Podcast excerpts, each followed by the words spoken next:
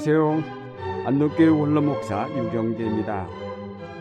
우리가 한평생 살아가는 동안 여러 고비를 넘어가게 됩니다만 가장 어려운 고비는 노년기라고 하겠습니다.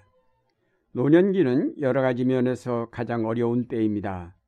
육체적으로 쇠약해지고 정신적으로 무기력해짐과 동시에 사랑하던 사람들이 하나 둘 떠나가 버림으로 외로워지는 때입니다. 사회적인 활동에서 은퇴하여 가정에 머물게 되고 사랑으로 양육하던 자녀들이 성년이 되어 부모의 품을 떠남으로 허전해질 수밖에 없는 시기입니다.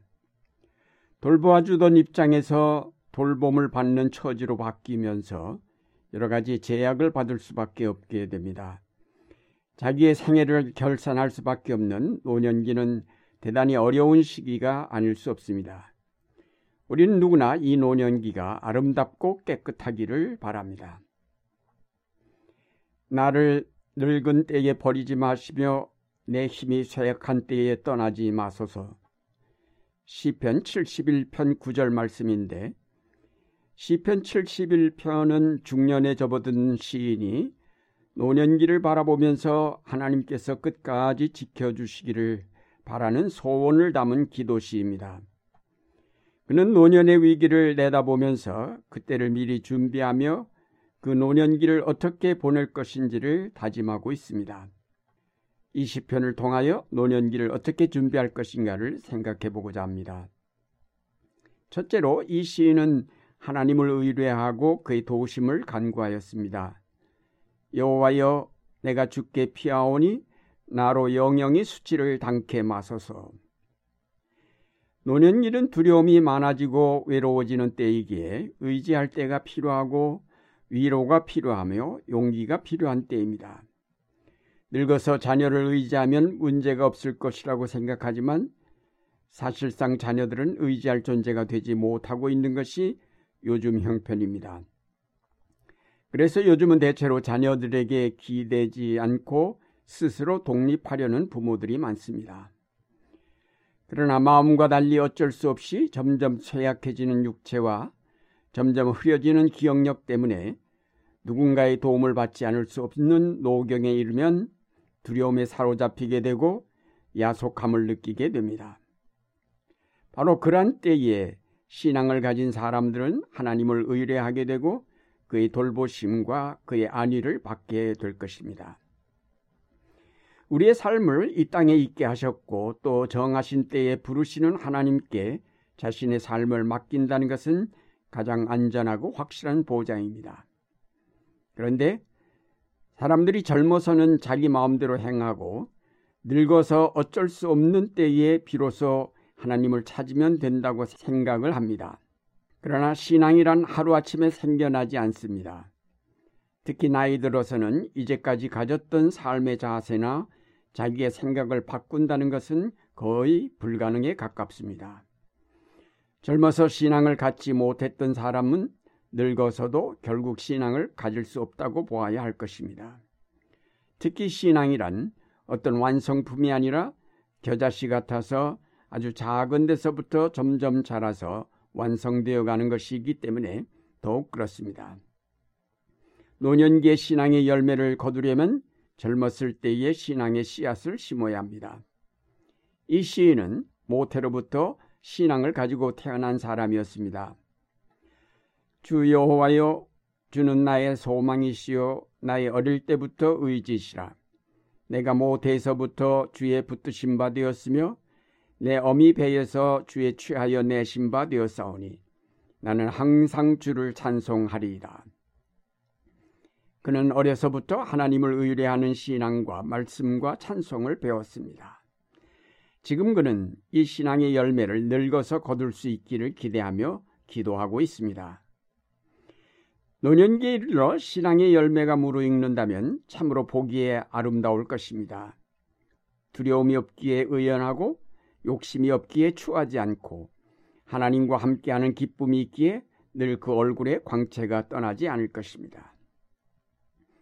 레위기 말씀에 너는 쇳머리 앞에서 일어서고 노인의 얼굴을 공경하며 네 하나님을 경외하라. 나는 여호와니라 라고 하였습니다. 이 말씀에서 보면 노인 공경과 하나님 경외가 나란히 놓여 있습니다. 그것은 그만큼 노인 공경이 중요함을 의미하기도 하지만 동시에 하나님처럼 공경받을 만한 노인이 되어야 한다는 사실을 말해주기도 합니다. 공경할 만한 노인은 하루아침에 이루어지지 않습니다. 평생을 갈고 닦은 결과로 이루어지는 일입니다. 봄에 씨앗을 뿌리고 여름에 땀 흘려 가꾼 결과로 추수하는 것처럼 일찍부터 정성들여 가꾼 신앙의 결과로 이루어지는 것입니다. 우리 모두 노년에 이르기 전에 부지런히 갈고 닦음으로 하나님의 영광의 광채가 빛나는 노년의 얼굴을 가질 수 있기를 바랍니다. 다음으로 이 시인은 자기가 늙어서도 하나님의 의와 구원과 그 능력을 후대에 전할 수 있도록 하나님께서 함께 하시기를 간구하고 있습니다. 하나님이여, 나를 어려서부터 교훈하셨으므로 내가 지금까지 주의 기사를 전하였나이다. 내가 늙어 백수가 될 때에도 나를 버리지 마시며 내가 주의 힘을 후대에 전하고 주의 능을 장래 모든 사람에게 전하기까지 나를 버리지 마소서. 이 시인은 그냥 아무것도 하지 않으면서 그저 아름다운 노년기를 바라고 있는 것이 아니라 자기가 젊었을 때 경험하였고 나이 들어가면서 더욱 분명하게 경험하고 있는 하나님의 놀라운 은총과 그 능력을 후대에 전할 수 있게끔 함께하여 주실 것을 기도하고 있습니다. 나이 들어 기력이 쇠할 때 우리는 흔히 아무것도 하지 않고 뒤로 물러나 구경이나 하겠다고 생각하기 쉽습니다. 그러나 하나님의 사랑을 전하고 그 구원의 은총을 찬양하는 일에 있어서 은퇴란 없습니다. 노년기야말로 종일 주를 찬양하고 묵상하며 주의 의의를 후손들에게 가르칠 때입니다. 은혜가 충만한 노인들이 많은 교회일수록 부흥하고 성숙한 교회임에 틀림이 없습니다. 그들의 기도와 영성이 그 교회를 뒷받침하기 때문입니다. 사도 바울은 옥중에서 제자 디모데에게 편지를 써보내면서 나의 떠날 기약이 가까웠도다. 내가 선한 싸움을 싸우고 나의 달려갈 길을 마치고 믿음을 지켰으니 이제 후로는 나를 위하여 의의 면류관이 예비되었으므로 주 곧 의로우신 재판장이 그날에 내게 주실 것이라고 하였습니다. 마지막 순간까지 열정적으로 전도하고 편지 쓰고 가르치며 달려간 그의 생애의 모습을 보게 됩니다. 선한 싸움을 쉬지 않고 끝까지 싸운다는 것은 대단히 중요한 일이 아닐 수 없습니다. 기력이 쇠할 때 오히려 악한 영에 사로잡히기 쉽습니다. 우리의 정신력이 약화될 때 악령이 틈타기 쉽습니다. 끝까지 일하고 끝까지 선한 싸움을 다 싸울 때 그 노년은 아름답게 빛날 것입니다. 죽을 때까지 하나님의 부르심을 따라 나간 사람들은 그 정신이 흐려지거나 쇠하여지지 않습니다.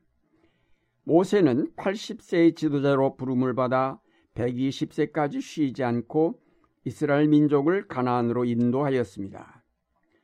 갈렙은 85세의 가나안 땅을 점령하면서 가장 험악한 산지인 헤브론을 자기에게 달라고 하였습니다. 하나님의 약속을 끝까지 기다린 아브라함은 100세의 아들 이삭을 낳았을 뿐 아니라 그 후에도 자손들을 보았다고 하였습니다. 하나님의 역사에는 나이가 문제되지 않는다는 사실을 보여줍니다. 우리가 노년에 이르러 하나님의 약속을 바라보며 영적으로 성장하고자 도전해 갈 때 놀라운 은혜를 체험하면서 아름답고 빛나는 얼굴로 주님께 늘 감사의 찬양을 드릴 수 있게 될 것입니다. 사랑하는 여러분, 우리 모두가 아름다운 노년기를 맞이하고 부끄럽지 않은 최후를 맞이하기를 원합니다. 이제 가을입니다. 인생의 가을에 무엇을 거둘 것인지를 생각하면서 주님 앞에 부끄러움 없이 설 수 있도록 준비하는 여러분이 되시기를 바랍니다.